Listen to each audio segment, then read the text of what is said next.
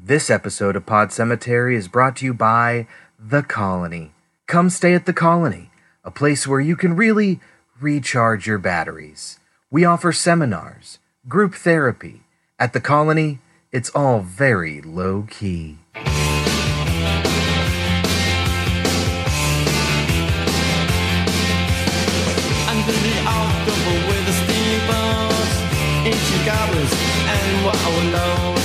Come at the grand light, making a sound. The smell of death is all around. And at night when the cold wind blows, no one cares, nobody knows. Hello, my name is Chris. My name is Kelsey. And this is Pod Cemetery, where we dissect horror movies, like the rotting corpses that they are. It's another werewolf week on Pod Cemetery. It's been a while since we had one of these. And it's a recommendation week. Who recommended the movies this week, Kelsey? Her Twitter handle is the Chickipedia. Chickipedia, thank you very much. She did clarify last time we said where does it fall on her top 10 list. It was like number 2, I think is what she clarified. Yes. Recently. This week we are watching 1981's The Howling and Chickipedia's number 2, 2000's Ginger Snaps. But before we get to the movies, Kelsey, how do we start the show? Trivial Pursuit Horror Edition. Give me what you got. Okay, so both these questions are really easy. Oh, set me up for failure. All right. In 1989's Pet Sematary, what type of vehicle hits Gage Creed on the highway near the family house? Mack truck. A truck. It just says that. Well, I guess Mack is a brand, so I guess there you go. I think it's a different brand of truck, but still. It's an 18-wheeler or whatever. All right, Kelsey. Yes. This is also an easy one. Okay. Who directed A Nightmare on Elm Street, 1984? Wes Craven. That is correct. Well, we got the easy ones right out of the way. Is my second one going to be easy, too? Yes. This one might be hard, but I think you should be able to get it. Okay. All right, Kelsey. First movie up is 1981's The Howling, based on a novel by Gary Brandner and screenplay written by John Savlas and Terrence H. Winkless, and directed by Joe Dante, starring Dee Wallace, Patrick McNee, and Dennis Dugan. What is The Howling about? A woman is attacked by a serial killer, and her doctor recommends that she goes and spend some time at a retreat. Uh-huh. And there's some nefarious activity going on at this retreat. You tried really hard to steer that away from, and then it goes downhill from there. Should people watch The Howling? I don't know. It was okay. So, director Edgar Wright has a term that he calls vegetable movies. I feel like in the horror world, this is probably a vegetable movie, where it's not necessarily a movie that you watch because it's really great and amazing and you really like it, but because to be a well-rounded consumer of horror movies, you should probably watch The Howling. Yes. That's the reason I would watch this. It was, I don't know what I was expecting. I think I went in expecting it's a werewolf movie. I was certainly not expecting this. But it's also Joe Dante, right? So he directed Gremlins, among other things. And like I said last week, this is supposedly the movie that got him Gremlins. Steven Spielberg saw this and was like, yep, he's the guy I want. And so, which is odd. I don't really see the connection, but yeah, especially for a guy who said that Gremlins wasn't a horror movie, like specifically. Yeah, so, and I mean, if this was a horror comedy, I would be like, oh, see, that makes sense. This really isn't much of a comedy, so it is not a comedy at all. Yeah, so I don't know why that got him Gremlins, but sure. But yeah, you should watch it. I think so. I think it's a good idea to watch it. Although you should probably be aware that this movie has a lot of rape in it, if you're gonna watch the movie. Like, we see it depicted on film, and for a lot of this movie, turning has a little bit of a rape metaphor in it. So just content warning before you watch the movie. You could take our advice or leave it, and when we get back, we will talk about 1981's The Howling. All your nightmares are about to be transformed into one single, inescapable fear. Tonight I'm going to show you something to make you believe. The Howling. Beyond anything human. Rated R. Now playing at a theater near you. Check newspapers. Kelsey, can you tell me what happens in The Howling? One thing that I really liked about this movie is the way that it starts. Yeah. It just plunges into this story. Yeah. It doesn't sit there and give you tons of exposition. It just goes right into it, which I appreciate. And we open on Dee Wallace, who is a news reporter, walking in a seedy area of town. I mean, like, it's so seedy that a dude walks up to her and says, how much? Yeah. You know? And meanwhile, we see her husband back at the studio. So she's supposed to meet up with a serial killer who has apparently fell in love with her. Eddie the Mangler. Yes, Eddie the Mangler. And the husband is really, really nervous about this. She's supposed to be being listened to by the cops, but right off the bat, they have interference. Yeah. And so they can't really hear her. And the wheel's on the ground. They don't know where she is. And they even say to him, they have people in the area, they will find her. And it's just like, Jesus Christ, she is going to meet a serial killer. Yeah. Like, this should be a much better orchestrated sting operation. Yeah, and what we find out is that she is a news reporter, and that's why Eddie's fallen in love with her. She's reported on him, and he's been calling her. And so they have this sort of special relationship in his eyes, and he wants to meet her in person. And they end up meeting at this porn shop, where because she seems like a dignified woman, kind of empties out the shop. Yes. When she walks in, and she goes into a particular booth that has this smiley face on it, which is Eddie the Mangler's, like, insignia. Yeah, his calling card. Which we see in Gremlins, by the way. It's on the refrigerator in Gremlins. She goes in there, and the movie playing is, it's a woman struggling against multiple men, and it's like a projection. Since I guess... Well, that's what they did in the 80s. The booths in the 80s were projected. Yeah. Yeah, so he's in there with her, and he's talking to her. Yeah, and it's weird, too, because when she enters, you don't see anybody, but she knows he's there. Yes. So it's really quite creepy. And he's kind of behind her. Yes. And when he tells her to turn around, she does, but the projector light is in her face, and he's very backlit, so she can't actually see his face. Yeah, and he's saying stuff like, these people are dead, not like you and me, and I can light up your whole body. And she didn't feel a thing, Karen. None of them do. They're not real, the people here. They're dead. They could never be like me. But you're different, Karen. I watch you on TV, and I know how good I can make you feel. I'm gonna light up your whole body, Karen.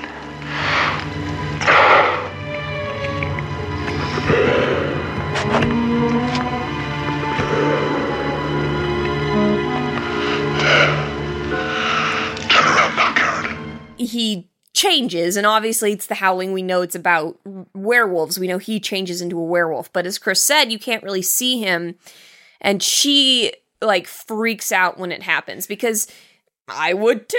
Right. So the cops finally find her. They didn't hear the telephone conversation that they had in a public phone booth, so they didn't know where the location was going to be, but they're screaming from her, and these cops are nearby, and they come running in. And this trigger-happy young cop just unloads into the booth. Yeah, like... Knowing there's a screaming woman inside. Yeah. And there might be other people in the nearby booths. Yeah. And... They comment on that. It's not like that's not... The movie's not trying to say that's police procedure. They do call him Quick Draw McGraw. Yes. For doing it. No knife, no gun, no nothing. The freak was clean. Now, what the hell happened back there? Don't ask me, Lieutenant. Ask Quick Draw McGraw here. And they kill Eddie, and she gets out, and she is obviously traumatized. He did want to rape her. And she can't remember what happened. Exactly. Partly because of the you know, the trauma of the incident, the sensory overload from the film and the light and the gunfire. And she really can't. They kind of imply in a later therapy session that she's blocking it out. That's why she can't remember it, because she's intentionally blocking it out. Well, also because most people would not accept that he was a werewolf. Right. So she has to be thinking that she made this up in her head. Yeah. And that's, you know, even worse. It's like, oh my God, did this thing make me go crazy, you know? Yeah. So she tries to go back to work. When they try to film her, she just goes blank. Freezes. Yeah. And so they stop filming, and one of the producers, Terry, comes immediately to her side and is like, okay, come on, let's get you out of here. Like just focus on me and I'll get you out of here. She grabs her face. Yeah, and turns her face towards her. Like, look at me. Don't think about anything else. Just think of me and we'll get you out of here. And while they continue on with the broadcast. And then the guy. So there's a lot of misogyny in this film. Yeah. And I don't know if it was intentional. So, for example, the producer looks at the dude who takes over for her, and he just immediately plunges into whatever it is that he's supposed to be talking about. Yeah. And the producer says, now there's a pro. And it's like, excuse me? Yeah. You know what she's just been through, and you're saying that she's not professional because she can't handle it? Are you fucking kidding me? Yeah, that's Kevin McCarthy playing the producer. And even before that, to the husband, several people tell him, like, that's a brave little old girl you got in there. That's a brave little young lady you got. And it's just like, excuse me, little old girl, young lady, like, fuck you. She is a woman, first of all. And secondly, she's not just brave. She's doing something that could kill her. Right. So how about you show her a little more respect? Karen, by the way, we haven't actually said, played by Dee Wallace, who's known for a number of things, but perhaps most particularly as being the mom in E.T., but we also saw her in Red Christmas and Cujo. We didn't watch Cujo for the show, did we? No. Are we going to? Maybe. So there's this doctor that they've been interviewing a lot on their news show. Who can get into the mind of the killer. Yes, and he even actually starts the movie, and he's saying a lot of things. I'm not going to get into all of it, but basically his whole thing is, man is sophisticated and primitive. We have both sides inside of us, and we need to find a balance, is essentially what he's trying to say. Repression is the father of neurosis, of self-hatred. Now, stress results when we fight against our impulses. We've all heard people talk about animal magnetism, the natural man, the noble savage, as if we'd lost something valuable in our long evolution into civilized human beings. Now, there's a good reason for this. Man is a combination of the learned and the instinctive, of the sophisticated and the primitive.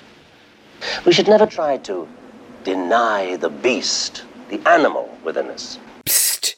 It's a metaphor for werewolves, which is also a metaphor on humans. Yes. But so he suggests that they go and spend some time at this retreat. Yeah, this is Dr. George Wagner, and he has his own retreat that he runs. Which ends up being like a commune, practically. Yeah, it's just a place where people can get away and unwind and have group therapy sessions and do activities that allow you to, you know, focus on getting better. Yeah. And on the drive up there, Dee Wallace is really, really cute. And she says to her husband, I hope these people aren't too weird. Because she's basically going to, like, a place where she thinks it's going to be filled with hippies, and she's pretty much right. Yeah. And it's very obvious, costume-wise, they're dressed in very typical yuppie 80s clothing. Yeah. Meanwhile, everyone else there is dressed like a hippie, practically. Yeah. So they're walking around, and they come on, like, a pig roast night. On a beach, on the side of a cliff. Yes. Like, underneath a cliff. And they're meeting people, and she says hello to this lady, and she goes, oh, it's you from the news. You're our second favorite. And the husband's just like, oh, my God, I can't believe you just said that. Yeah. And yeah, and they call it a colony. And I'm like, wait, isn't this just supposed to be like a retreat that you go Well, it's literally called The Colony. Yes. Bill, the husband, is immediately preyed upon by the, I forget what they call her, but she's like this loose lady who wants to have sex with him, and he immediately tries to shut her down. So it's like, good on ya. Also, he doesn't eat meat, which is all what they seem to be eating.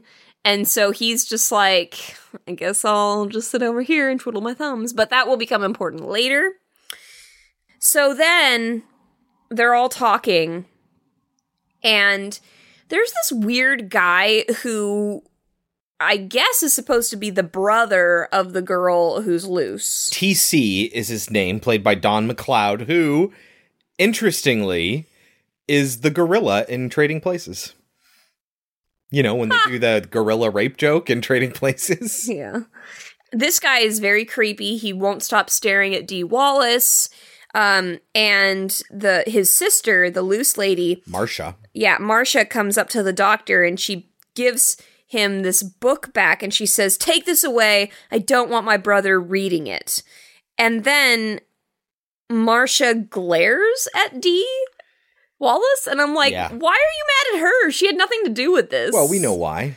Because they're a full commune of werewolves, and she's an outsider and is a human and not a werewolf. Oh. Spoilers.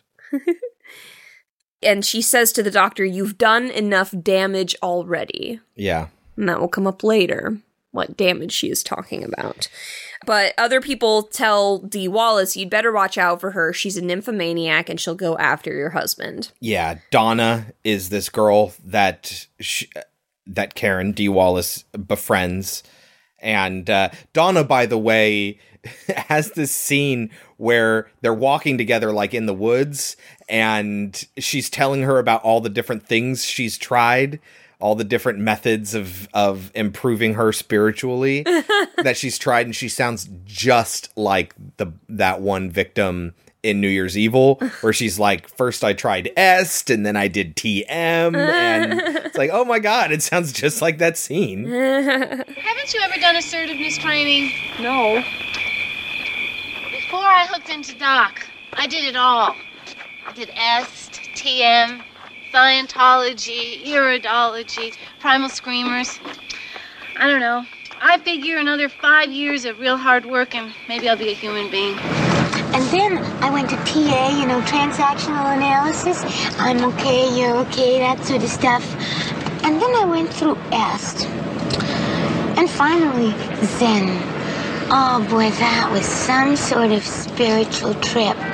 Now I'm riding hikers. There's also an old man who tries to commit suicide that night by throwing himself into the fire. Yes. And they all have to stop him. That's John Carradine. Now, he's been in a lot of things, including The Ten Commandments and Stagecoach. But Kelsey, you know him best as the Great Owl in The Secret of NIMH. Really? Yep. Interesting. I fucking love The Secret of NIMH. It's a great movie. It's probably my favorite animated movie. I thought The Lion King was. Lion King is my favorite, like, Disney? 2D Disney animated movie, yeah. Okay. So later that night, Dee Wallace wakes up to howling outside. Yeah. Also, she has perfect makeup and perfect hair in the middle of the night. Yep, of course she does. Yeah. Meanwhile, back in town, Terry, who we talked about earlier, and her husband, Chris, who are both producers on the new show. So not the guy who said, "Now there's a pro." Not that guy. Yeah. They continue to go looking for more information about Eddie the Mangler, who they haven't been able to identify yet. And they find his house, which, by the way, they don't tell the cops about before they go in and start looking through everything and totally ruining the crime scene. They find out who he is. His name is Eddie Quist. And they find all these news clippings and drawings of people and places and wolves and all this stuff. And we're like, yep, he's totally a werewolf. And so they have their own kind of side storyline for a while where they're looking into Eddie. Ultimately, they go to the morgue, and the morgue attendant is going to show them the body just because they asked. and they open up the location. He knocks. Is this the one where he knocks? He knocks on it and then he opens it.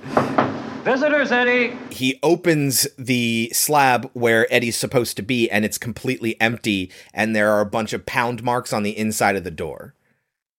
They're like, what? Yes. And so they start looking up werewolf lore, and they talk to this bookstore owner who is Dick Miller from Gremlins. Yep.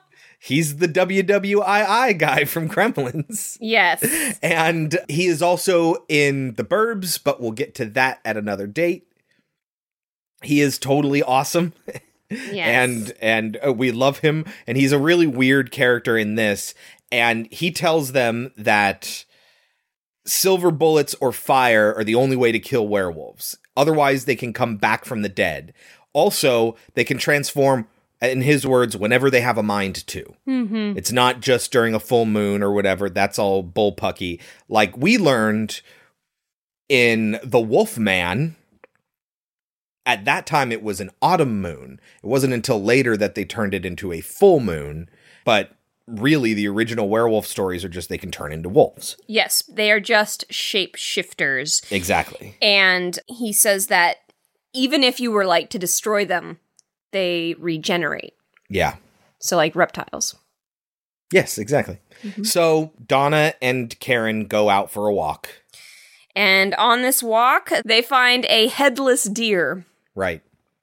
And it's just been ripped apart. As they're walking around, their flashlight starts to go out. Yeah, of course. Very typical. It does. And then they get found by the men. And it's like, oh, now we're saved. And I'm like, I don't get what I'm supposed to be feeling about men from this movie. Right. Also, so they're found by the men who, throughout this movie, they go like hunting and stuff like that. And Bill goes with them and he kills a rabbit really easily. And they're like, he's a natural hunter. And in this group, it includes the Sheriff Newfield, played by Slim Pickens. Mm-hmm. If you don't know who Slim Pickens is Taggart, the right hand to Hedley Lamar in Blazing Saddles. What in the wide, wide world of sports is going on here? He's also the pilot that rides the bomb down in Dr. Strangelove. Mm-hmm.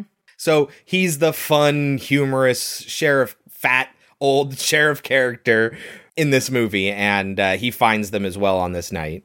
Yeah, and when they're going out to go hunting for whatever it is that's killing these animals in the wilderness, I think Dee Wallace says she wants to go with, and they say, no, this is a wolf hunt, not a coon show. Like, Jesus. When the husband kills the rabbit, he is asked by the brother, the weird brother, TC, are you going to eat it? And he goes, I don't really eat meat. And he says, you kill something that you don't eat, that's a sin. Yeah. So he's going to probably eat it. So he sends him to his sister, Marcia, who would cook it up for him. Mm-hmm. And she goes to, but then she tries to seduce him and he ends up pushing her off. Yes, he fights the urge. Yes. And then on his way out, as he's walking back through the woods, he gets attacked by a large wolf and bitten and scratched. We never find out who this is, mm-hmm. but we can guess. Yes. Who do you think it is? The girl. Marcia? Mm-hmm. Yeah, I think it could be her or TC, but we never know for sure. Mm-hmm.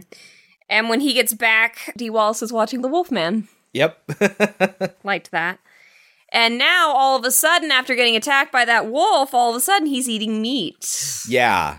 And she's really worried. So she calls her friend Terry, who is the producer who's been investigating this with her husband, and is like, I'm really worried. Can you come? And so Terry comes out on her own because Chris... he's going to join her later. He's going to do a little bit more investigating. And he ends up going to the bookstore and grabbing the silver bullets that they had there because apparently a customer had ordered them and never picked them up.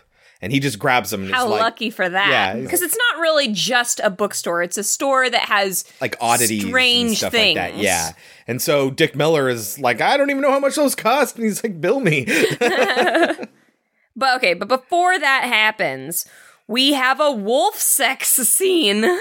Yes. So Bill has these urges.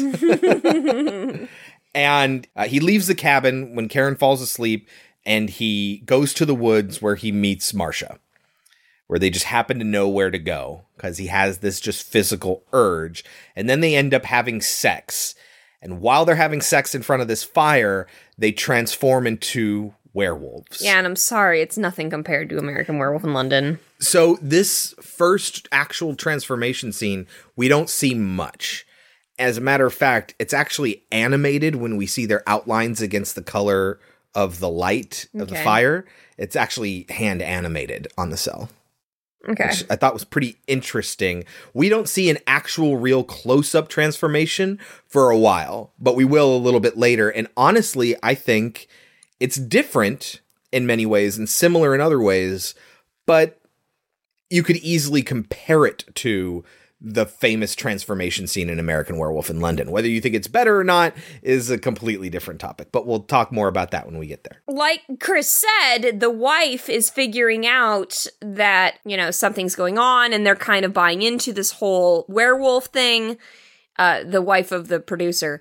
And she realizes that this picture that this serial killer... This is Terry. Terry goes out on her own. Yeah. Terry sees that this picture that the serial killer had drawn is of an area right by this retreat. So this is at the point where you're like, oh my God, the doctor was behind all of this. Yeah. Where you start to figure that out, but you know Eddie was here.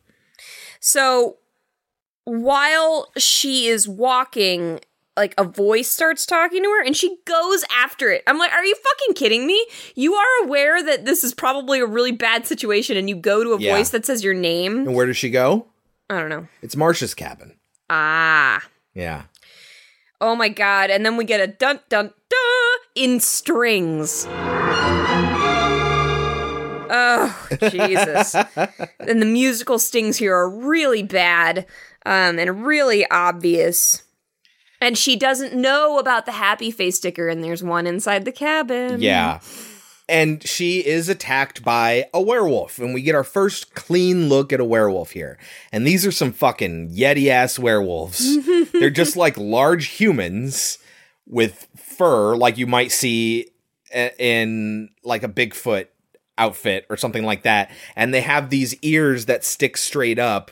They look a little like the werewolf character in Altered Beast for the Sega Genesis, with the ears sticking straight up, but otherwise being human with a wolf face kind of thing. It's a very interesting and unique look. Like, if you see a werewolf that looks like this, you might think, oh, that's a howling version of a werewolf. Mm-hmm. And she ends up getting away, but before she does, she cuts off the paw of the wolf. This hand effect was dope as fuck.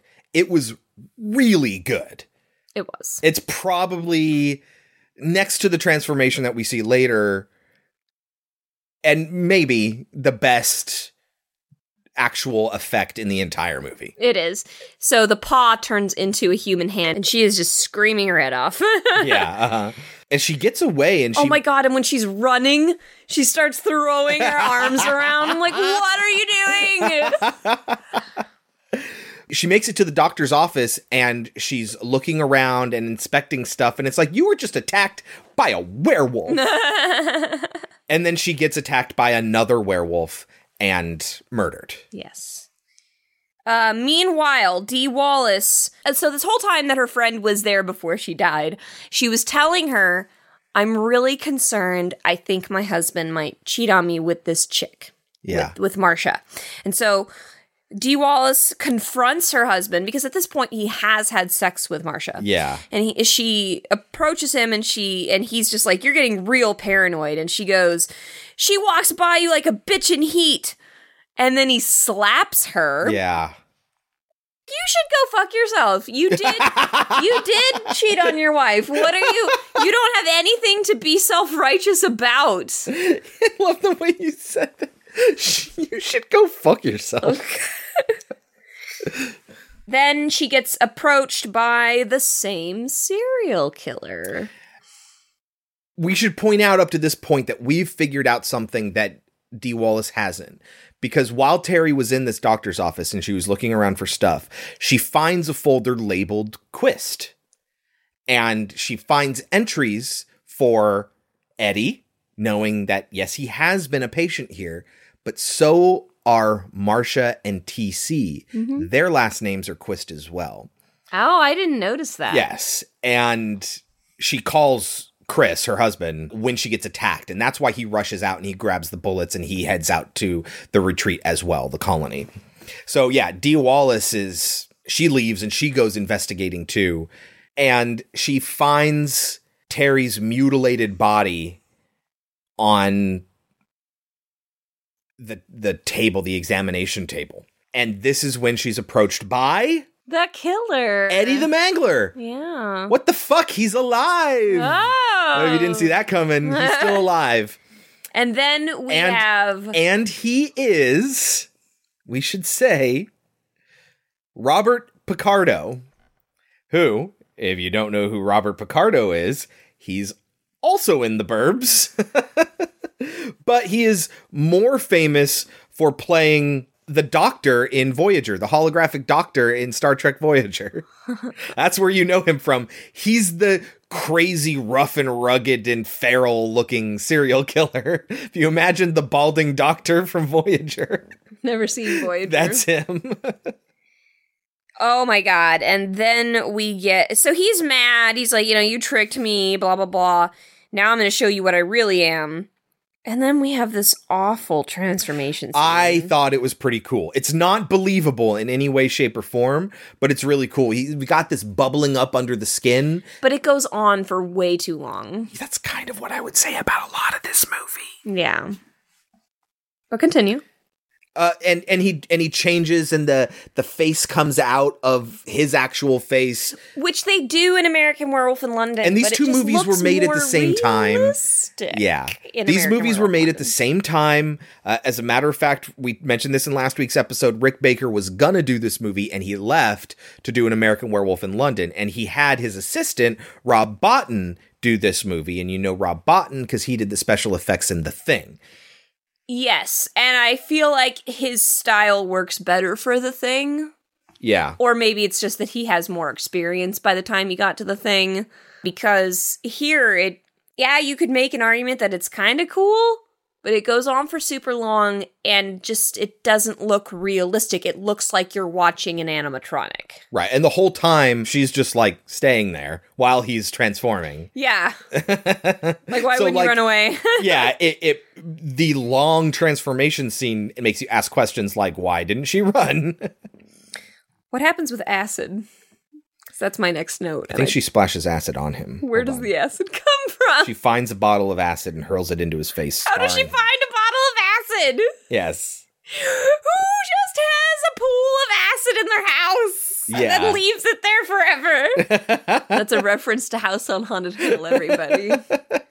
Whenever I see acid now, that's exactly what I'm thinking of. But that's how she gets away. She throws acid on him. Acid that's just sitting in a bottle in the doctor's office. And then she goes to her car and she just slowly gets in. Did you notice that? Yes, I did. She's just like, she might as well have been checking her mirrors and putting her seatbelt on. And, So Chris shows up at this point at the office and Eddie attacks him. Now, Eddie's a human now, but because of the acid, he is all fucked up. Mm-hmm. And he takes Chris's gun, which has the silver bullets, or he has the silver bullets for this gun. And he plays a recording. And it's a recording of Eddie killing Terry, Chris's wife. Now, how he knows that this is Chris who came because Terry asked him to show up. I mean, I guess he just figured because she was calling somebody named Chris and he doesn't know this guy. But, like, it's a weird guess to be like so confident about let me play you the sounds of your wife screams. I don't know. And he basically, he like triple dog dares him. Yeah, he's like, go ahead and shoot me. It won't do anything. And so Chris takes him up on his offer and shoots him. Because Eddie did not know that it has silver bullets in it. And so Eddie dies. It's kind of awesome. The concept is like you don't need to mortally wound them. It's the silver that does it. Mm-hmm. And they die because of the silver. Mm-hmm. And this happens throughout because people are killed without knowing that he has silver bullets. Like this happens probably 3 times in the movie, and they're like, whatever, shoot me all you want. And then he shoots them. And they're like, oh fuck. And then they die. So Chris finds Karen and they're trying to get out together, but the whole entire colony shows up and they take them to the barn. Yes. And this is where we get some backstory, and we find out that the doctor is a werewolf too, which we kind of basically knew. We knew he was kind of behind it. Yes. But what we didn't know was that he's trying to get them to assimilate. Yes, this colony is for them to be werewolves, but they need to also be humans. Earlier in the movie, when he's talking about how there are 2 sides to man, there's the civilized side and then there's the feral side of man.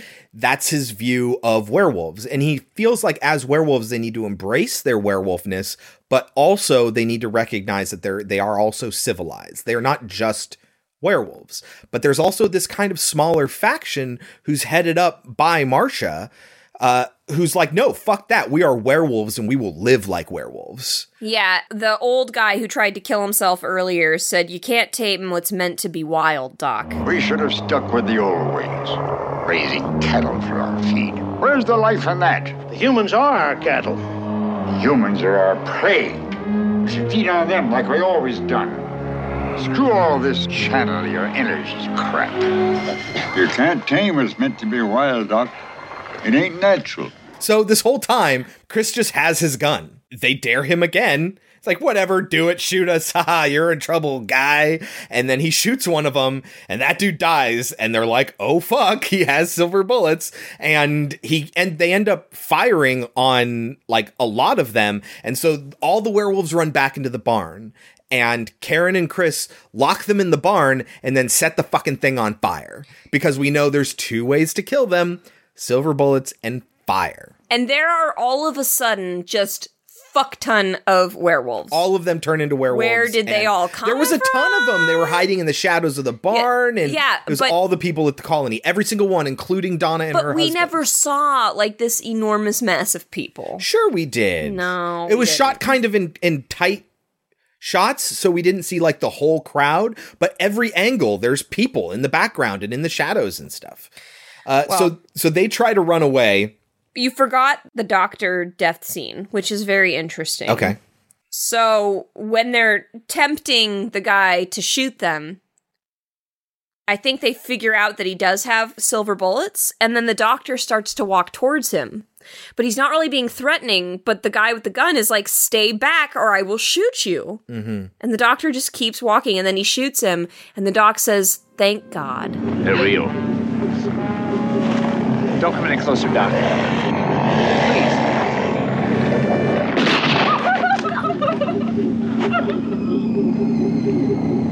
Thank God. Like, he wanted to die. Yeah, it's talking about the internal struggle of the duality of man, and the doctor has been tired of not only dealing with that struggle himself, but with trying to help others deal with it as well, and it falling upon deaf ears for the most part. It's really interesting that that's how you took it.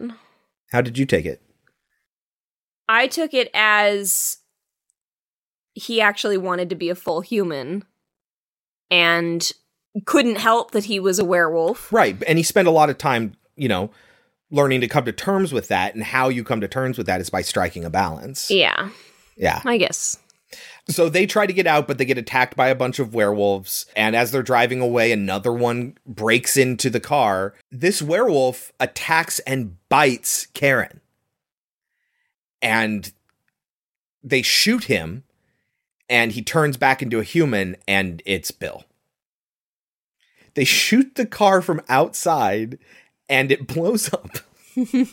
I love when movies do that because it's totally nonsense. I wrote down, why did the car blow up? And they're in another car, which they have the keys to for some reason. The keys are just in the car. But I guess if you're on a colony, what's the point of hiding keys or whatever? And they're driving away. They're trying to get away and they're stopped by Slim Pickens, who also doesn't know that the gun is full of silver bullets. So they shoot and kill Slim Pickens as well. They get into his cop car and they drive away. And they talk about how they can't destroy all of them. So what do they need to do? They need to warn the people. They need to warn people, yes. So you might be asking, how exactly do they warn people? How exactly do they, quote, make them believe? Mm-hmm. People won't believe you unless you can prove it to them. So days later, weeks later, whatever, she's back and nobody knows what happened at the colony. And she's back at her job at the news station. And Chris is still her producer, even though Terry died. And I guess nobody asked where Terry is. I don't know. And she's going to do her report. And she starts talking all this dramatic talk. And the executive producer guy is like, what the fuck is she doing? Cut to commercial or whatever. And Chris is like, no, we stay on her. This is important. And the dude's like, you guys are all fired. Like, you know, this better be good or whatever. And she tells the whole story of the colony and how there was the big fire and how there are werewolves. And she's not reading from the prompter. And she tells the audience that there is this secret society of shapeshifters that live amongst them and that she had this eyewitness experience with them. And she knows they won't believe her, so she's brought proof. And she starts transforming into a werewolf on live television. And we see, like, people in the audience being, like, not, you know, watching TV in a bar and at home being like, whoa, shit, what the fuck? Those are incredible special effects. Yeah, exactly. That's the problem, is that a lot of people assume it's special effects. So once she's fully transformed and it's been proven, Chris comes out with the gun and shoots her with a silver bullet. And boy, does Dee Wallace make a hideous werewolf. Yeah. It's bad. And I think Dee Wallace is adorable, but as a werewolf, not so much. And there's a guy in the bar and he's like, no, that was real. They really shot her and killed her on national television. And who's sitting next to that man at the bar? Marcia. And that really pissed me off. How did Marcia escape? Well, we know a lot of werewolves escaped. Do we? Yeah, they chase after her in the car. Her and Chris. That's how Bill got out, too. They end up breaking through the walls. Yeah, but Marcia was definitely in the barn. Yeah, so was everyone else. But they got out. They didn't actually all burn alive, and they weren't all shot by the silver bullets. That's why The Howling 2, Your Sister is a Werewolf, is about Marcia. She's a werewolf. So, Kelsey, lightning round. What other thoughts do you have about this movie? Oh, my God. After she kills her husband, we see some wolves, like, in the background. I swear to God, they're claymation. And it looks bad. Claymation wolves. It's really, really bad. When Karen transforms. Yeah. You can tell she has silver fillings. I just thought that was interesting. The movie ends on a shot at this bar where they're cooking a hamburger. And it's just the credits roll over the entire time this burger is cooking. That Marcia has ordered, you know, extra rare or whatever. And that's the funny tagline that ends the movie. And we just watch this burger grilling. And I'm like, are we going to watch this entire burger grilling? And we do. Yes, you are. The credits end with that scene from The Wolfman where the gypsy says, go now and heaven help you. So that was pretty interesting. They incorporated the Wolfman in a couple scenes like you had mentioned earlier. I think that's it for me. Roger Corman is in this movie, the director. Joe Dante apparently worked under him. And so he gave him a walk-on role. He's the guy waiting for Dee Wallace to get off the phone in the opening sequence. And he checks. I noticed this too, and I'm like, what was that? And I found out later that it was Roger Corman. He checks the phone to see if there's any change in it. Apparently this is a reference to how much of a cheap guy he was when he was making his movies. That's why he made a bunch of B movies. They're really kind of low but fun quality because they're made really cheaply. It totally reminded me of Rosemary's Baby, that scene, because she's freaking out thinking it might be him. Yeah. The killer, just like Rosemary. Yeah. Freaks out in the phone booth thinking it's the doctor. Yeah. So, Kelsey. Yeah. What do you think this movie got on Rotten Tomatoes? 55. 68. Okay. A Metacritic of 68. Overrated or underrated? Maybe a little overrated. Yeah? What would you give it? I thought this movie was pretty much just okay. I mean, like, it wasn't bad. It wasn't bad. It's just not great. I'll give it a 60. I'll probably say 65. Okay. I liked it a little bit more than you, I think, mainly because I think it's very well made, but it is way too slow. It's very slow. You know me, I really like deliberate pacing. Mm-hmm. That kind of strings you along and keeps the tension high, but this feels slow, not tense, mm-hmm. which is a bummer because I was really high on this movie early on. Mm-hmm. I was like, wow, this is like it's a serious movie. It's well made, especially with the opening scene with the serial killer. It's like, it's going to be this, it's going for this gritty realism, and the way you're dropped right into it and you're expected to pick up with the information as it goes along, which kind of puts you in the place of all the other characters in this scene where nobody has a complete picture of what's happening. And I'm like, wow, that's actually really cool and effective. And the more you watch the movie, the more that feeling just kind of drains away. Mm-hmm. Not like Winchester, where you're just like, it plummets. Mm-hmm. But you're just like kind of disappointed. Yeah. So it was good. But only kind of good. Yeah. It needed, the script needed editing. Yeah. Not necessarily because, like, it's badly written, just because you need to know what to put in there and what to take out, you know? And I haven't read the book. For all I know, this is a perfect replica of the book. But the problem is, I mean, that's why you gotta edit. You gotta cut shit out. Yeah. Yeah, there needed to be more tension, more scares. Because honestly, if this didn't have werewolves in it, it wouldn't be a horror at all. It'd be like a thriller? I guess, or more like a drama. I know, I guess you're right. No, I don't know about a drama, because there's like even take the werewolves out, there's still this like unknown conspiracy. And, yeah. And there is that serial killer subplot, so it'd be more like a thriller, probably less a horror than like Seven is. Mm-hmm. So, yeah, I can see where you're going with that. Yeah, and there's just scenes that just go on, and I'm like, why does this scene need to keep going? It doesn't. You could cut a lot of this out. I mean, Dee Wallace is great in it.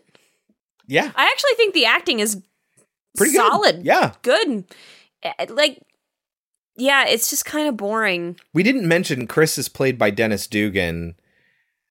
How do you know Chris, Kelsey? How do I know Chris Dugan? You said you knew him. Dennis Dugan. Oh, the dude from Happy Gilmore? Yes.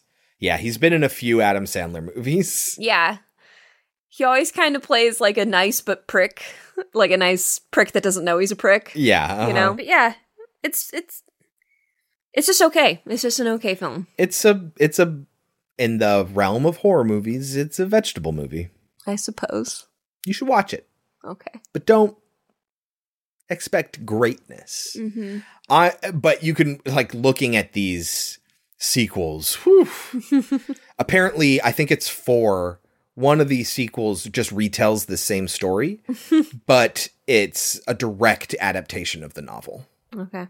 So this does vary a little bit, but they go back and try to retell it again. All right, Kelsey, that was 1981's The Howling. Before we move on to our modern film, Trivial Pursuit, Horror Edition. What question do you have for me? So easy. Who directed 1996's Scream? Wes Craven. That's correct. It would have been great if that was your first question. We had a who directed question, and both answers are Wes Craven. All right, Kelsey. By the end of Split 2016... how many personalities does Kevin Wendell Crumb exhibit? I knew that was what you were going to ask, so I feel like you've already asked me this question. And how did you know that was what I was going to ask? As soon as you said split, I was like, you're going to ask me how many personalities he has. I'm pretty sure you've asked me this before. And of course, I can't think of it. It's some ridiculous number. So we don't see all of them in the movie, but they do say the number, and you have to add one to it. I feel like it ends in an 8. I can't remember if it's 18 or 28. 28 sounds way too high. And 18 sounds too low, so must be somewhere in there. Is it 19? No. What is it? 24. 24. The doctor says he has 23 personalities, but then the beast is 24. That was funny. You were right on either side of it. All right, moving on to 2000's Ginger Snaps, written by Karen Walton and John Fawcett, directed by John Fawcett, and starring Emily Perkins, Catherine Isabel, and Chris Lemche. Who knows what is Ginger Snaps about? Ginger Snaps is about two teenage girls, and one of them is attacked by a werewolf right around the time that she gets her period for the first time. Yeah. This one's a metaphor for girls' female sexuality and growing up and becoming a woman. Yeah, and the changes you go through. There's blood, there's hair, you know, all of that. You become, your appetites for certain things increase. Yes. Yeah. So in this case, in The Howling, it's a metaphor for the dual nature of man. In this, the transformation is a metaphor for puberty. Interestingly, the two sisters who are very close, Bridget and Ginger, Bridget is Emily Perkins. She is the young Beverly Marsh in It, the TV miniseries. Yep. And when you said it, I was like, oh my God, of course she is. But like, I couldn't put my finger on it. Right. You're like, I know her from somewhere. That's why I had to look it up. And it's like, yep, she's Beverly. And Ginger is Catherine Isabel. Another, I feel like I know her from something. And you look it up and you're like, no. Ah, she's Margot Verger from the Hannibal TV show. Yeah. Verger's sister, who wasn't in Hannibal the movie. I don't think, was she? Was a sister in Hannibal the movie? I don't think so. And I can't remember if Mason she's Verger's even in the book. Sister. Yeah, you've read all those books. Yeah, but I read them years ago. I feel like she's in the book, but I don't think she's in the movie. Yeah. But they're both really great. I think they make good sisters. Yeah. I really like this movie. Should people watch it? That's what I was going to say. I really like this movie, and there are a lot of people I would recommend it to. There are also a lot of people I would not recommend it to. It's strange, and it's got this wonderful dark comedy element, which I love. Yeah. But I'm kind of upset I didn't watch this earlier, because in 2000, I was 16. I would have loved this movie. Yeah, when I saw it when I was 14, I really enjoyed it. But it's most certainly got a feminist outlook, and you know, I really enjoy it, but it's a very strange movie. And if you don't like strange movies, then you're probably not going to like it. Yeah. But I love dark comedies. I love the strangeness about it. I like what it has to say. I'm not crazy about the special effects or lack thereof and so, makeup in replace of it. John Fawcett, the director, he apparently insisted that all the creature effects be done practically with prosthetics and makeup, and it didn't have any CGI as a result. And that's okay. Because movies like American Werewolf in London did it amazingly. Well, I wrote, yeah, that's probably a good idea because it was the year 2000. Yes. CGI effects in the year 2000. God awful. Did not age well. No. But I don't know. Okay, look, I don't need feminine werewolves to be sexy. I really don't. But get it, Kelsey? Periods, werewolves, both determined by cycles of the moon. Yes, get it? I get it. But what I was going to say is, I don't need feminine werewolves to be sexy. But if you're going to go there, if you're going to mix the two, then she'd better be sexy. And when they change her face and she's supposed to be a hot werewolf, I'm like, oh, no. Yeah. Well, one of the other things is that these girls were in like their early 20s or their late teens when they made this movie. But like all the characters who are supposed to be a certain age look that age. Mm-hmm. Like it doesn't look like 30 somethings playing teenagers, which is what we normally get. They look like just normal teenagers. All the kids at the school look like normal teenagers. And that's fine. I loved it. Yeah, that's great. I'm just saying, if you're going to do that, if you're going to make her a hot werewolf, then she'd actually better be a hot werewolf and not have a really weird-looking face. Yeah. I was not crazy about the makeup. Like, you know those parts of the eyes, like the insides of your eyes where your tear ducts are? They kind of stretch those out and put them further down the bridge of her nose, and it makes for this kind of weird effect. But when she's transforming, you don't, like, it goes through this long period where she's just, like, a person, and she's transforming kind of permanently into a wolf. Mm-hmm. So if that makes you interested, you should watch it. But if that sounds like it's not up your alley, like the people who Kelsey would not recommend this movie to. I see if it sounds interesting and not if it doesn't. That's great insight. Like, okay. Not you, me. If you were into like Welcome to the Dollhouse, absolutely see this movie. Yeah, okay. If good. If you've seen Welcome to Dollhouse and you're like, fuck this, what the hell am I watching? You probably won't enjoy Ginger Snaps. You have to like that strange, dark, comical stuff. Yeah. Well, take that for what you will. When we get back, we will talk about the year 2000's Ginger Snaps. For two sisters. Together forever. United against life as we know it. With an appetite for the macabre. I'm slitting my throat. You should definitely hang. All it takes is one night and one bite.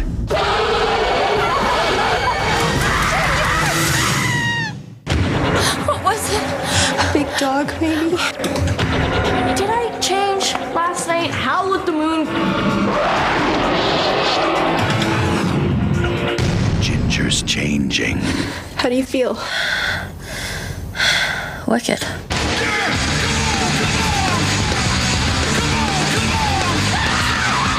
They're just being normal teenage girls. I think she's gone. Ginger snaps. And bites. We're almost not even related anymore. Kelsey, can you get us started and tell us what happens in Ginger Snaps? Sure. We open with a mom finding her dead dog, to which she takes her child over to see, and then she runs out into the street and starts screaming, "It got our dog!" And everybody kind of looks at them and then goes back to what they're doing. Yeah. Because apparently you find out that there is some sort of crazy rabid dog running around this town. Tearing up smaller dogs. Yes. So, then we meet our title characters, Bridget and Ginger Fitzgerald. I explained who plays them before the break. Yeah, so... Listen, there's a lot of talk about suicide right in this scene. Yes. Ginger is playing with a knife and talking about different ways of killing herself, saying that suicide is the ultimate fuck you. And that us, meaning her and her sister, so us dead will be the shit. Yes. And at first it's like, well, this is a little melodramatic. But then we come to find out that they're not talking about really killing themselves. They stage these sorts of photographs, and we next get to see a montage of all the different photographs that they're staging of the different ways that they could die, because both sisters are just obsessed with death. It's really good. I really enjoyed it. I wrote down, watching this montage, I kind of love these girls. Yeah. They're awesome. And then we find out that they were taking those pictures for a class. And the class absolutely loved all of their pictures. Yeah. But the teacher, not so much. No, he said he was completely sickened and that he wants to see them separately. And this happens like twice in the movie. Yeah. Did you get kind of like a pedophilia feel from this teacher? No. I mean, I see what you're saying, but that's not the feeling I got during it. I just know that when you have two people that run around together all the time, you question them separately. So at school, we then meet the bully. Trina Sinclair. And this bully has... she bothers the two main girls a lot, and so they decide, hey, let's kill her dog... and we can pretend that it was taken by the Beast of Bailey Downs. A little much. But what we kind of learn here is that Ginger is very protective of her younger sister. Her younger sister and her are kind of outcasts, but that's pretty much on purpose. They definitely want to be. Right. And we find out at dinner that even though they're 16 and 15, I believe... neither one of them has started their period yet. Yes, and the little sister has skipped a grade, so that's why they're in the same grade together. Yes. Which is why they can spend so much time together at school. But so she's very protective of her younger sister, so when the bully attacks her sister, that's why she's like, I'll fucking kill her. I'll do it. I'll do it if you want me to. So Ginger is the one that's much more outspoken and angry, and Bridget is very acerbic and insular. But they get along together. They complement each other very well. Yeah, Bridget is younger, and Ginger feels this need to protect her, and Will doesn't give a shit about what anyone else thinks. Really, only her sister. Like, you know, together till they die kind of ride or die mentality. Yeah, they have this thing that they say a lot. Out by 16 or dead on the scene, but together forever. Yes. It's the pact. We swore we'd go together one way or another. Out by 16 or dead in the scene, but together forever. United against life as we know it. Okay, did you think that when they said out by 16, did they mean like suicide? No, they mean out of the town. They need to get out of here and go live their lives together. Okay, or dead in the scene, meaning that they'll just stay there and they'll die inside. Right, but I think dead on the scene... yeah, I mean, maybe that is a suicide thing. Maybe out by 16, they're dead on the scene, meaning like there. Or it could be a reference to the scene. They're out doing something, living their lives and dying because they're hard living or whatever. You know, it could mean a number of things, and it really isn't specific. But I think probably the most reasonable explanation is get out of here or die. We find out that they haven't had their periods yet, and Ginger keeps rubbing her back. And the mom... is excited, and she's like, oh my god, do you think it's cramps? And the girls are like, we are eating. So they're very much disgusted by menstruation. Yeah, and they're really bothered by how outgoing their mother is.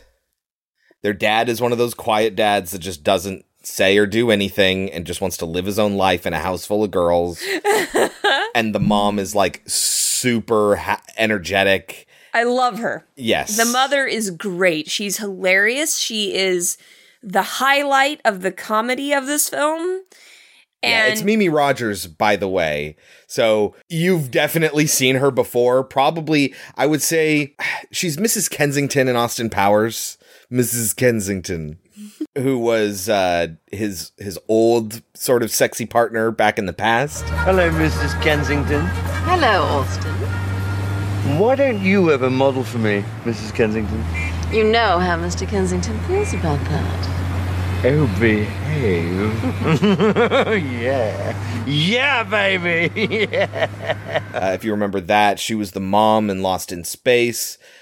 But you know her. She's very cool. We like her a lot. but obviously obnoxious to her kids. Yeah, she is a big, huge contrast to the rest of the film, and she's just kind of splashed throughout, and I love it. Yeah, just enough of her, although we lose her at one point in the movie and just never come back to her. Yeah. Which is kind of a bummer. Mm-hmm. So after dinner, they decide to go after the dog. So while they're out there, all of a sudden, Ginger gets her first period. They're walking through the woods in town, and she starts bleeding from, you can see it come out from underneath the cuff of her shorts, and we all know what that is, but they're like, what the fuck, am I dying? Like, what's going on? And this is the moment when the beast of Bailey Downs attacks, smells that blood, and attacks Ginger. It was nearby because it did just kill the bully's dog, and she gets bitten. Oh no, we all know what this is about, but nobody else does. The two get separated, Bridget finds her, hits the beast, and they're trying to run away, and they cross the street, nearly getting hit by a van. Instead, the beast gets hit by the van. And the van is just completely covered in blood. Yes. The thing just gets obliterated. Again, remember, this is not CG. It's all practical effects. Yes. And I would also like to point out that when she realized that she had gotten her period, she says, B, which is what she calls her sister, instead of Bridget, B, I just got the curse. B, I just got the curse. Ew. Well, it's not contagious. I know that. God! I mean, kill yourself to be different. Your own body screws you. But if I start simping around tampon dispensers and moaning about PMS, just shoot me, okay? Which is the moon well curse. Placed because it's right before she gets the curse of being a werewolf. Yeah. Uh-huh. And so you can see that the movie is very obviously and very clearly connecting her turning into a wolf the same as her turning into a woman. Right. So Bridget is really concerned about the injuries that Ginger sustained, and Ginger insists they not go to the hospital because, well, look, they're already healing. And Bridget's like, what the fuck? Mm-hmm. Lots of things end up happening with these wounds. They start growing hair on their own. She gets a little nubbin on her tailbone. Oh, yeah. Of a little tail starting to grow out. And I'm not going to be coy about this because we know exactly what's happening to her. But Ginger insists that there's nothing wrong. She starts to experience a lot of pain, right? And Bridget says, is it just cramps? And she says the words just and cramps do not go together because that's how painful it is for her. And this guy who has taken an interest in Ginger, because she now has boobs, basically, says, hey, man, I got three sisters, and I can tell you right now, a good toke takes the edge off. Uh-huh. And so she starts hanging out with the bad boys, and she starts smoking weed, and it's pretty funny. It's a really interesting line because he says that, you know, it'll take the edge off. And she says, well, maybe I like my edge. And he says, or maybe you're too chicken to lose it. Yeah. Uh-huh. And so they do start smoking weed, and they do this inside the van of the town drug dealer. Yeah. Who apparently didn't give them permission to do so. No, yeah. His name's Sam. They just snuck into the back of his van. He's a gardener.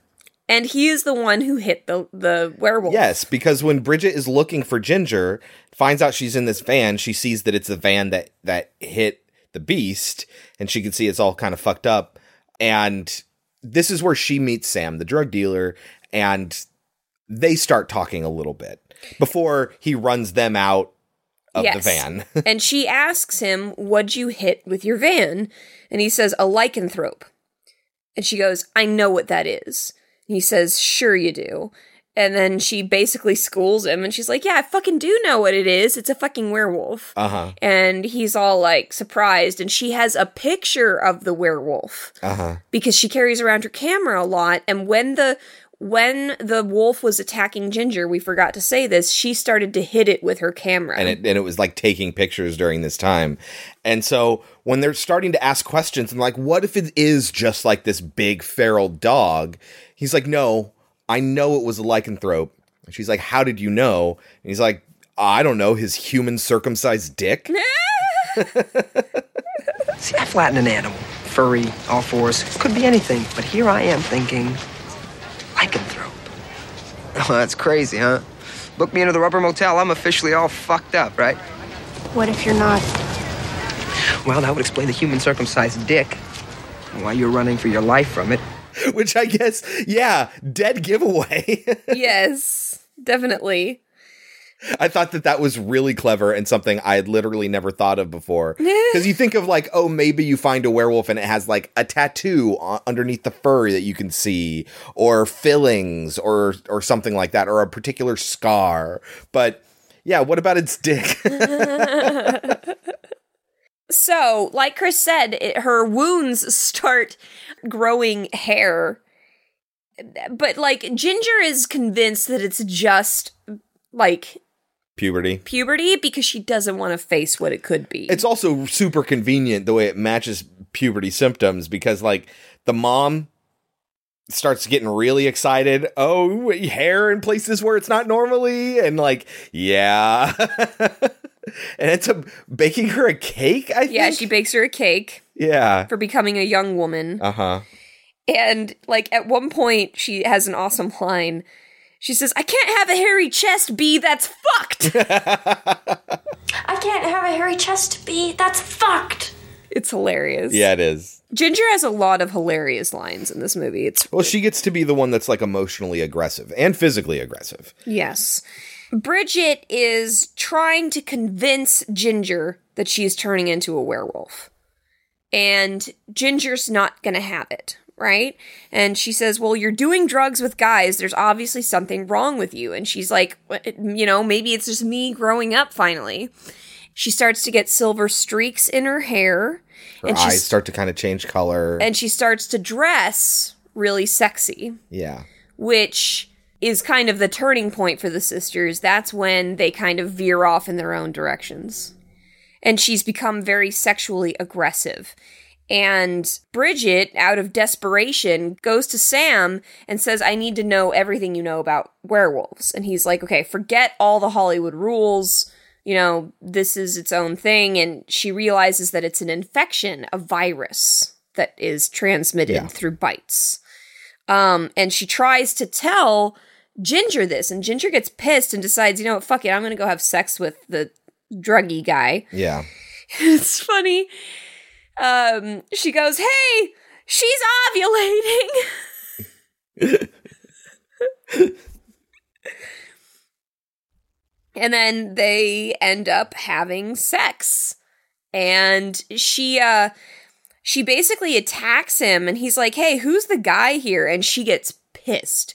Who's the guy here? Are you fucking kidding me? And she basically kind of sort of rapes him. Yeah.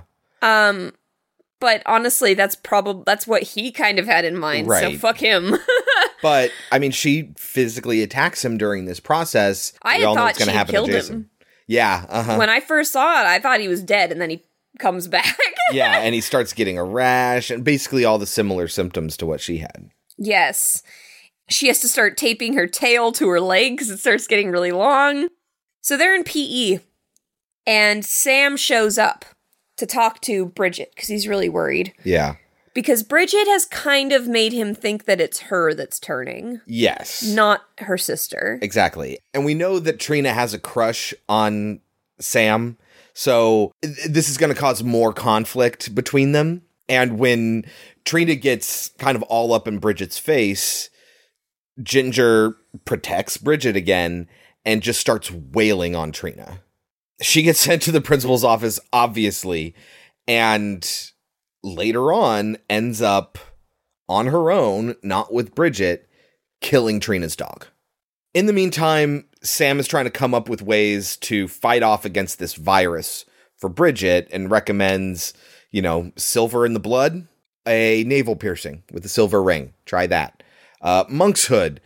And, well, monk's hood's out of season. It's a spring thing. This is not spring. We should also mention that the guy that Ginger has sex with, Jason, he is starting to turn as well. Like, he started peeing blood and she explains Bridget explains to Ginger, you had unprotected sex with him and you gave it to him. So it's, you know, like a virus. Yeah. Uh-huh. And she gets Ginger to go with her to go and see Sam. And she tells Ginger, you know, I've told him that it's me, so you can't be obvious. You can't tell him that you're the one changing. Meanwhile, by the way, she has a tail. That she's been taping down, but she's still wearing like tight ass pants. Yeah. It's a little unbelievable. Yeah. And, you know, she says, if he thinks I dicked him around, he'll blow this off. They go inside, and that's when he tells them about the silver. But Ginger's not having any of it, and she leaves, and she's pissed at Bridget. She basically says, you've picked Sam over me. Yeah. Which makes no sense, considering the way that Ginger has been treating her. But that's intentional. Yes. Number one, Ginger is supposed to be irrational right now and emotional, and it's supposed to parallel, you know, the emotions of kids going through puberty and being irrational. Mm-hmm. So Trina shows up at their house when the parents are gone and accuses them of kidnapping the dog because they had just gotten into this fight. And yes, Ginger did kill the dog. And there's this big confrontation there, and she ends up slipping, hitting her head on the side of the table, and dying. On accident. Like, it was totally like they didn't kill her or anything, but she is now dead. And so then all of a sudden the parents come home and they need to make it look like there's not a dead body here. So they throw her in the meat freezer in the garage and lie down in the pool of blood to make it look like they're staging more photographs, which I thought was very clever. It was very clever. And when the mom is about to find the dead body. Yeah. She walks into the... Bridget walks in and she scares her mom, getting her to turn around. Uh-huh. She shouts, Jesus Christ on a bicycle! It was fabulous. And when the dad's like, what is this or whatever, she's like, corn syrup, want some? And like offers up the blood. And yeah, so she's eating blood now too. Yes. And the mom gets pissed because I thought you said no murders in the house or whatever. Girls, I told you no more deaths in the house. Don't be mad. For extra credit. And then they pretend like they want to hear, what are guys into? Just to distract the mother. Yes, yeah, oh yeah, uh-huh. So she goes and she sits down and she's talking to them and then they leave. And she's all excited talking to the husband and he's like, something's going on with them. And she's like, oh, it's just, you know, puberty. You don't understand. You're just a boy. Yeah. And he's like, no, why are they so interested in you suddenly? And she gets defensive. You know, it's like the womanly thing where you just wouldn't understand because you're a man. This is something that women go through. It happens. They, meanwhile, try to bury the body out in the tool shed, and they need to take it out of the freezer, and it's kind of frostbitten at this point, and some fingers break off, we see, but they don't. Mm-hmm. And it's just sitting in the yard. Later on, the parents find the fingers, and the dad's like, what the fuck? And the mom says, oh, it's just their props for their photos, puts them in a Tupperware container, and puts them in the fridge. Because she knows they're real. No, at some point she realizes it. I'm not convinced that this is that point. But sometime after this, she realizes that, yes, it is real. During all this, we find out that Ginger killed their dog. Yeah. And had earlier blamed it on something else. And she basically says, I killed my own dog for fun. Like, something's fucked up with me. Yeah. And she leaves. And then the mom comes to talk to Bridget. And she's like, you know, something is wrong with your sister.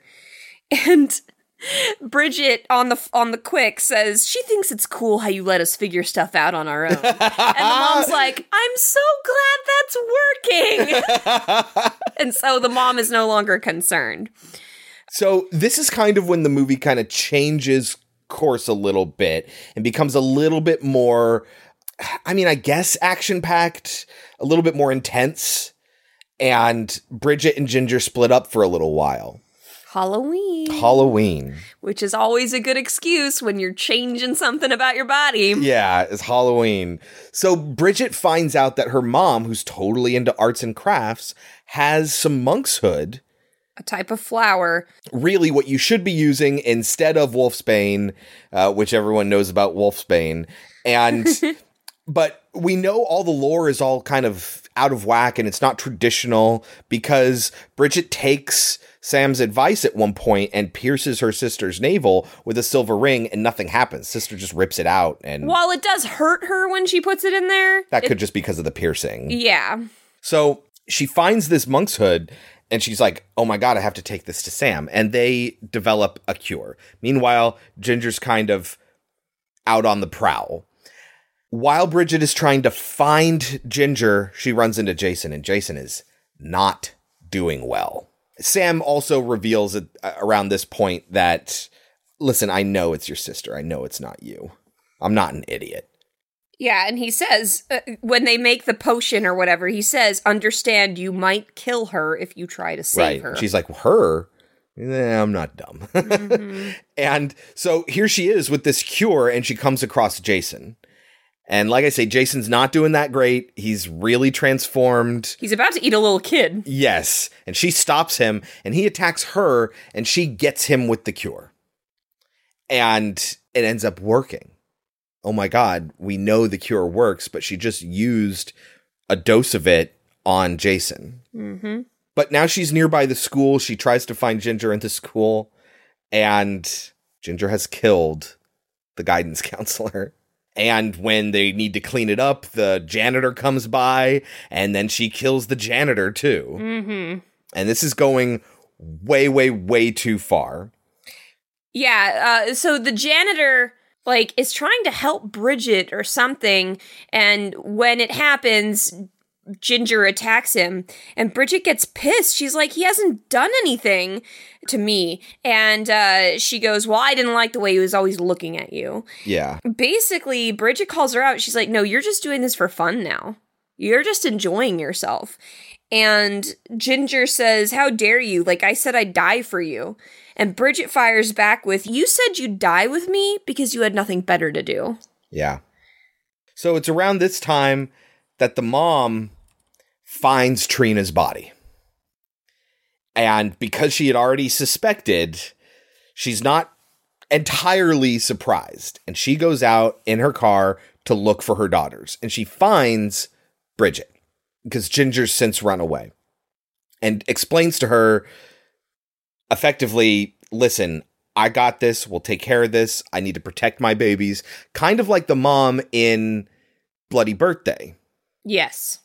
At the end of Bloody Birthday. That mom was in denial, though. This mom fully recognizes it, fully understands it, and just says, fuck it, I gotta take care of my kids. Yes, and she says, we're gonna find your sister, and we're gonna get out of here. I'm gonna fill up the house with gas, and then blow it up. That will hide Trina's death as well, and we'll just take care of this. And do you remember what Bridget says something about what about dad, and what the mom says? She says, he'll just blame me. They all will. Yeah. So essentially she's just saying, we'll just leave him behind. Yeah. This is a nice, sweet little moment. Bridget says, this isn't your fault, Mom. And the mom starts crying and she says, yes, it is. And it's so sad. Yeah. The mom has done nothing but try to be a good mom. Yeah. Uh-huh. But around this time, when Bridget goes to find Ginger, this is kind of where we just never hear from the mom again. For the rest. Yeah. She goes off looking for them. We never see her again. So, Ginger has shown up at Sam's Halloween party and is, what's the term for this? Is trying to seduce Sam because she doesn't like the fact that Sam and Bridget are getting together. And when Sam kind of pushes her away, she yells at him, she's only 15 or whatever. And he's like, it's not like that. And he's trying to swear up and down that this isn't a sex thing. You know, poor Bridget is like, oh. And she ends up breaking his arm. The girls are just, like, bickering at each other at this point. Bridget is pissed at Ginger. Super, super pissed. But she says, you have wrecked everything for me that wasn't about you. Now I am you. And they put their palms together, which are cut, and she gives her the virus. Yeah. But that's kind of a breaking moment for Ginger. She's like, oh, now I feel like shit because my sister's doing this. Yeah. And she goes, I'm turning too fast. Like, you can't save me. Basically. But then Sam knocks Ginger out. Yes, with a shovel. So they try to take her back home and prepare more of the cure. Well, before that, he turns to Bridget and he's like, what did you do that for? And she's just like, to get her to be more docile, obviously. Yeah, to calm her down. But while they're driving, Ginger continues to transform. And when they get to where they need to go, she's gone. She's broken out of Sam's van. So she could be anywhere. And they start to make the cure. They're hiding out and they're trying to remake the cure with more of the monkshood that the mom had. And Sam gets it in his mind that he's going to be the hero. And he's going to be the one to administer this cure to Ginger. And he goes out and almost immediately gets mauled. He can't do a fucking thing before he's mauled. It kind of diffuses a very typical Hollywood trope of, well, we need a man to save the day. Mm-hmm. Like, if you saw Ready Player One, this is a really good example of it. The main character in Ready Player One is held up as the man who's, like, destined to do all this stuff.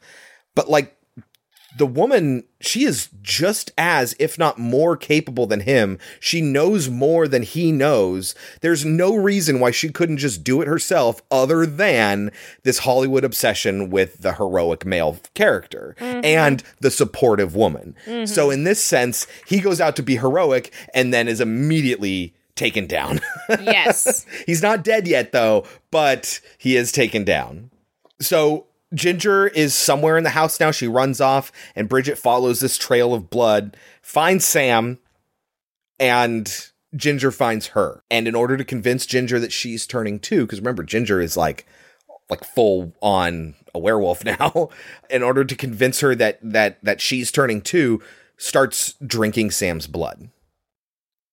And Ginger calms down, and she thinks that they're going to be together now. But she coughs the blood out. Like, she can't do it. She spits it out and she says, I won't do it. Yeah. Which happened earlier with Ginger, too. Yeah. Same exact thing. So instead, Ginger just kills Sam herself.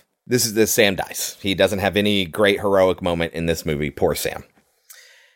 So now Ginger's chasing Bridget around the house, and at one point in the movie, we didn't mention this, but Ginger tries to cut her own tail off, hoping that it would heal over like the other wounds she's been getting. And Bridget stops her from doing that. But Bridget finds this knife again in their room. And now she has two things. She has the syringe with the cure and the knife.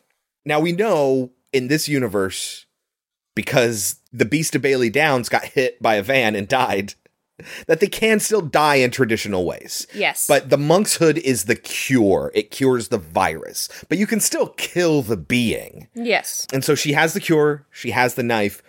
And before she can decide what to do with it, Ginger attacks her.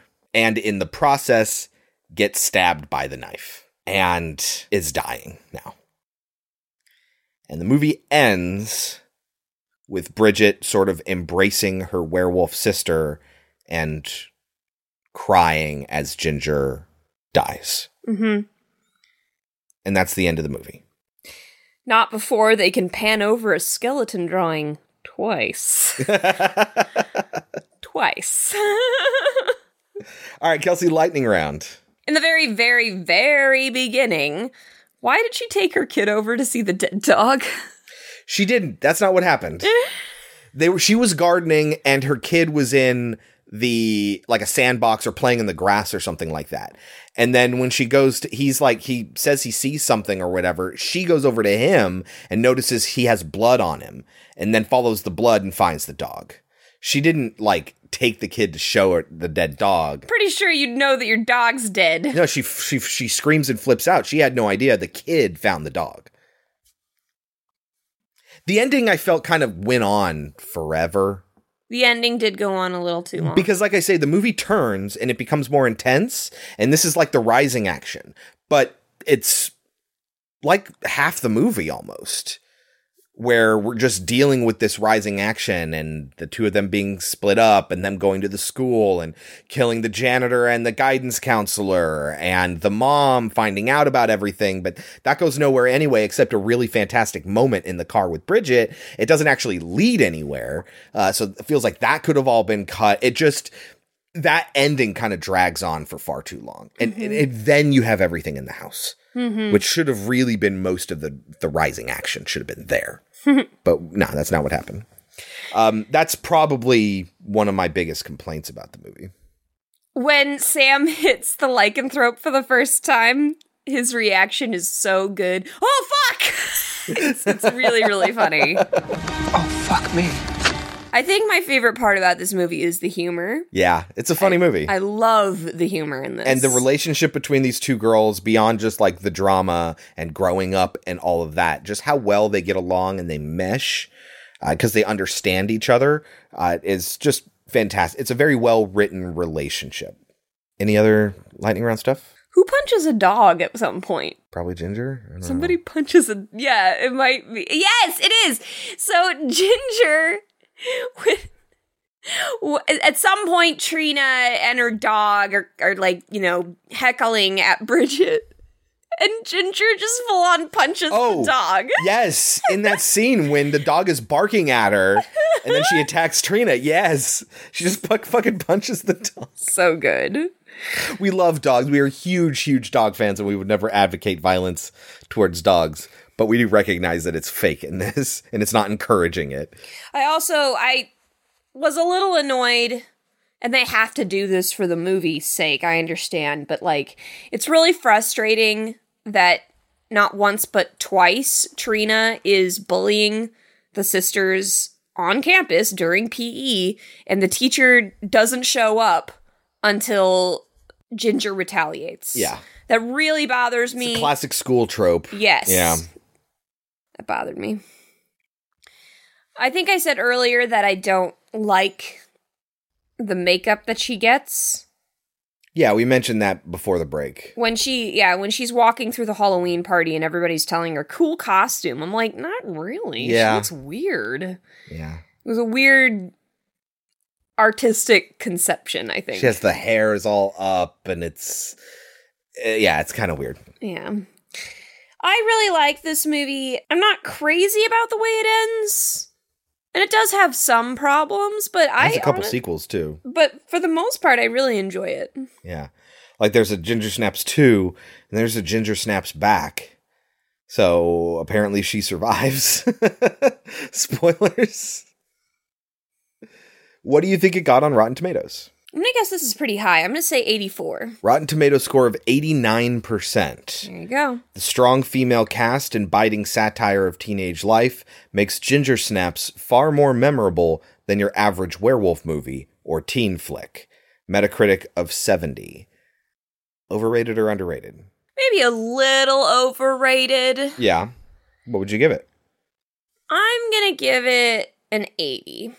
Okay. It's so funny.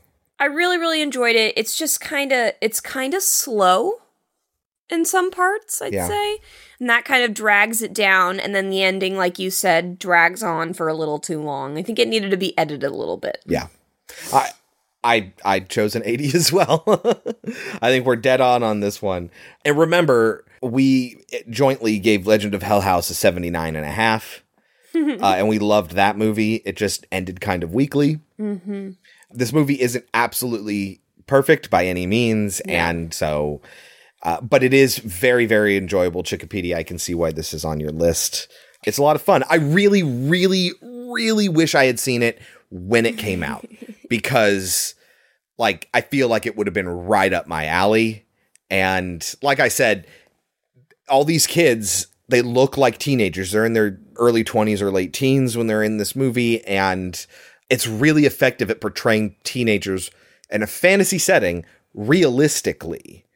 Like, I kind of believed all of it as far as, like, who they are and what type of people they are, and they look like real teenagers. And it's not like what a lot of movies in the 2000s did, which was like overproduce teenage life. Mm-hmm. You know what I mean? This doesn't do that. And I think that really would have rang true for me as a teenager. But unfortunately, I didn't see it for the first time until I was 35. So I think my biggest issue with this movie is that I'm not entirely sure what it's trying to say. Some parts of it seem very much like feminism and good and, you know, like strong women and strong female characters and etc. But then there's other times where it's like, no, you can't be sexually liberated because then you're a crazy bitch. Like, I don't know exactly what it's trying to say. I don't think that it's necessarily trying to say as much as it is trying to be. It's like supposed to be a reflection and an augmentation of being a young teenage girl. I don't think it's trying to say anything in particular is bad or good. Although I see what you're going with, where, yes, the bad werewolf behavior is the sexuality and the aggression and all that. And that bothers me a little bit. Yeah, no, I can totally see that. But also, it's not about that sexuality is bad and drugs are bad. It's that you've changed. It's about the change, not the end result, I think. Because werewolves in general are just a metaphor for change. And I would be okay with it if it was just about changing who you are as a person, but because they link it so tightly with her becoming a woman and becoming sexually liberated. No, I think it does that effectively, but I think you're right. Where it ends up is ultimately it seems like an indictment of, you know, having sexuality, gaining that sexuality when you become a woman, you know, being more aggressive, not putting up with people's bullshit. Like, why are these portrayed as negative traits? And I just think that that's a result of Bridget had to be, like, turned off by the changes her sister was going through. And, you know, what's the alternative? That she's already sexually liberated, and when she becomes a werewolf, she becomes a prude? Like, I get what you're saying. I just kind of wish they had... You're right. It's not great. Yeah. It is, unfortunately, a reality of the metaphor that they've set up, I think, that they kind of have to live with now. Yeah, I think they unintentionally said something. I don't think they meant to. Right. Yeah. All right. Anything else to say about Ginger Snaps? That's it. Thank you very much, Chickipedia, for recommending it. I'm glad we were finally able to get around to it. That was this week's episode with 1981's The Howling and 2000's Ginger Snaps. Kelsey, what are we watching next week? Next week is another recommendation week. Whoop, whoop. This one comes from Wes. Wes, thank you for writing us. Wes wanted us to watch... The Burbs and Slither. I fucking love The Burbs. I always have, ever since I was a little kid, and I'll explain, I think, why when we talk about the episode. A lot of it has to do with, you know, somebody knowing something's true and knowing no one believing them. It kind of mixes that up a little bit in a very satisfying way. Plus, it's Tom Hanks being very entertaining and all these great characters. We had a conversation as to whether this is really a horror movie.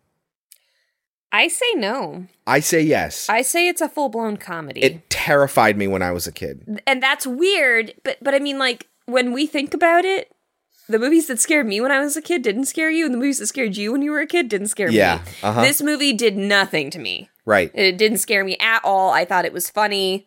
That's all I thought about it. But it's all, like, most of the horror comes in suggestion, except for a few key parts, which we'll get to next week. Classic, I would say cult film, because it didn't do very well in theaters, but it is still very popular. It's about paranoia in a small town, in this case, suburbs, and that ties into the second movie, which is Slither, which is a movie that kind of I had never seen before, which is kind of nuts because, I mean... Gone. Yeah, James Gunn. James Gunn wrote and directed. And Nathan Fillion. Slither. Yeah, it had Nathan Fillion in it. And it has a lot of ties to, like, James Gunn's trauma past, and growing up, I watched a lot of trauma movies, and I'm just really surprised that I had never seen this movie before, which is about an infestation in a small town and how they deal with that. So the theme for next week is small town horror. So you can watch those movies and join us next week when we talk about them. Until then, you can always reach us at podcemetery.com, where you can browse a list of every one of our episodes, including an alphabetical list of every single movie we've ever covered. It's a great way to get into the podcast and find episodes that you might be interested in. You can leave a comment or share your thoughts on the movies, or you can make a recommendation through the website there. You can also email us at podcemetery@gmail.com. Follow us on Twitter at Pod Cemetery. Oftentimes while I'm editing, I'll add comments that I think of during the edit and wasn't clever enough to think of while the mics were on. Sometimes Kelsey will live tweet a horror movie that she's watching. Don't forget to rate, review, and subscribe on your podcatcher of choice. 5-star written reviews are the absolute biggest help. So for those of you who have done that, thank you so much. Beyond that, thank you for sharing with your friends. That's also a huge help. And for listening in the first place, we appreciate it and we love you. Until next week, I've been Chris. I've been Kelsey. And this has been Pod Cemetery. But before we go, Kelsey, any last words? Wrists are for girls. I'm slitting my throat. I don't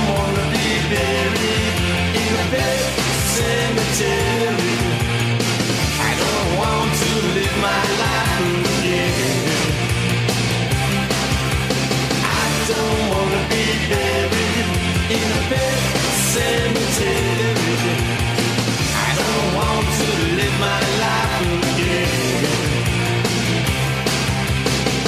I'm addicted to the sacred place. This ain't a dream, I can't escape. Molars and fangs that are picking up bones. Spirits moaning among the dead. In the year 2000. In the year 2000. You don't remember that?